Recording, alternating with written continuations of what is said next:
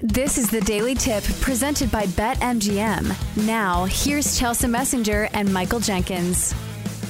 The Tampa Bay Bucks facing off with the Lions this weekend and getting six and a half points. I think it's a surprise to all of us that the Bucks have made it to the divisional round. A team coming from the NFC South, which we have laughed aloud about many times on this show. Yeah. Making fun of the NFC South. But here we are, the Lions and the Bucks. And Jenks, I think the most surprising thing is I'm leaning towards the points and the Bucks. Are we going to so go too. against each other? Oh no, we finally have a squad play. Yeah, I like the Bucks, man. I like the Bucks. Now I'm. I feel bad. I was giving our social media crew a hard time yesterday.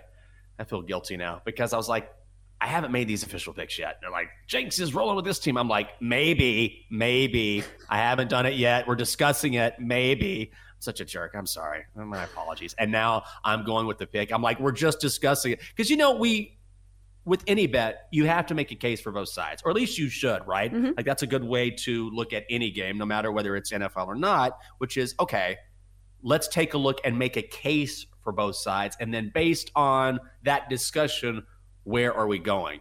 And so we've been making cases for Tampa, making cases for Detroit. I I think I think I like the Bucks and the points here. And I believe that Baker Mayfield, I don't know if he's recaptured anything, but there's no question that he has done a fantastic job in the latter half of the season. And I just keep going back to the point that the Lions secondary can be thrown on. Like you can pass, you can spread the ball around against Detroit.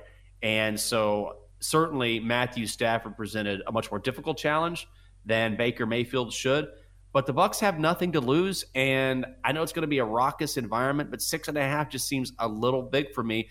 The Bucks are sneaky, are sneaky good in the in a way that look at some point their luck is going to run out. It probably runs out this weekend, but there's something to be said for a team that sort of finds a way, even in a weak division, and even last week against an Eagles team that really lost its identity. And it really starts with their quarterback play. So based on how Baker has looked, and there's no question they have dangerous receivers.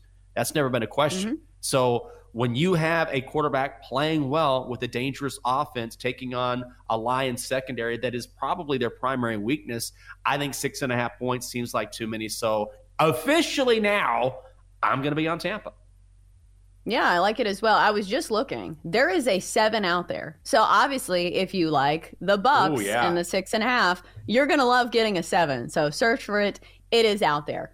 But this would be different if the matchup was different. But Baker Mayfield last week put up big numbers against a secondary that was weak over the course of the season. We know the Eagles secondary has been a problem. If you play wide receiver props, you always go against the Eagles. Same goes for the Lions. They're a team that's giving up the second most yards per attempt of any secondary in the NFL over the course of the entire season. So he has a good matchup here. Baker Mayfield is not going against a secondary that's been really tough this season. So there is no reason on paper for me to think that Baker Mayfield slips back into you know his old bad Baker ways uh, in this game. I do think this game is probably going to be pretty much back and forth. I think this mm-hmm. is probably a similar game to what we saw against the Rams, where we see a lot of Yeah. passing, we see a lot of great catches by the receivers. Because, like you said, Baker Mayfield has plenty of great weapons. Even the guys on the Lions have acknowledged that. And they say, well, you know, this team would be really good if they had a great quarterback, which obviously is a slight to Baker Mayfield, but certainly a compliment to guys like Chris Godwin and Mike Evans.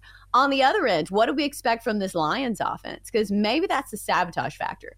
If this game is high scoring and very back and forth, sometimes seven isn't enough. Like maybe it lands at seven. So that's why I think it's really important to go get that seven as opposed to six and a half. What's the case for the Lions here? It really is whether or not they can handle the Tampa blitz. And this is going to be strength versus strength because the one thing the Bucks love to do is blitz the quarterback, blitz the quarterback. They like to put pressure on whoever is under center, and they do it more than most teams in the NFL. However, Jared Goff as a quarterback is actually very effective against the Mhm. blitz. So I, I you know, you, you wonder who's going to who's going to win that battle. Or will the Bucks say, "All right, we'll blitz you a little bit less. We adjust our game plan because you tend to thrive in this situation." This is where coaching and planning and scheming really comes into play here. So, if Jared Goff can handle what Tampa throws at him, then I think the case is look, the Lions are a superior team. They're playing at home. They're going to be hyper motivated because they haven't had this sustained success and when I say sustained success, I mean a playoff win, like one win. But they haven't had this in forever. And this is a very good team. But I, I, I think the case is Jared Goff handles the blitz. The Lions clearly have more offensive weapons. They are the better team. And then Baker Mayfield regresses a little bit and sort of becomes the guy that was a journeyman just last year, which could happen. And also, it's tough the fact that the Bucks had a home playoff game is just amazing to me. But playing in Detroit, I think this is where home field, more so than others, have advantages. And Ford Field with a Lions a Lions fan base that has been dying for success is going to be a tough place to go into and get a win or keep within the number if you're making the case for Detroit. Right. It's a stark contrast to last week. Playing an Eagles right. team that did not look motivated. Mm-hmm. Now you're going into the Lions Den with probably the most motivated person in the NFL and Dan Campbell. Like yeah. it is a stark contrast between teams. Uh, I think the other things to look at in this game are the passing yardage props for both quarterbacks. Because if you look at fantasy points and fantasy yards, both the Bucks and the Lions are in the bottom five. The Bucks actually gave up the second most pass yards per game of any defense in the NFL. And I think a lot of it has to do with their run defense being really good. It is a pass funneling defense. So that's the way you beat the Bucks is through the air. Jared Goff, his passing yardage prop is pretty high at 281 and a half. Maybe that's the sabotage factor there. Or you could look at Baker Mayfield, who's going against the Detroit Lions, who, like I said, giving up the second most yards per attempt and also the fourth most yards to opposing quarterbacks of any team in the NFL. So I think both these quarterbacks should have a nice little day, or at least matchup wise. So, what about a total in this one? It's played indoors. The weather's mm-hmm. not going to be a factor. 48 and a half, if you think both these quarterbacks have success, is the over in play. Yeah, I think so.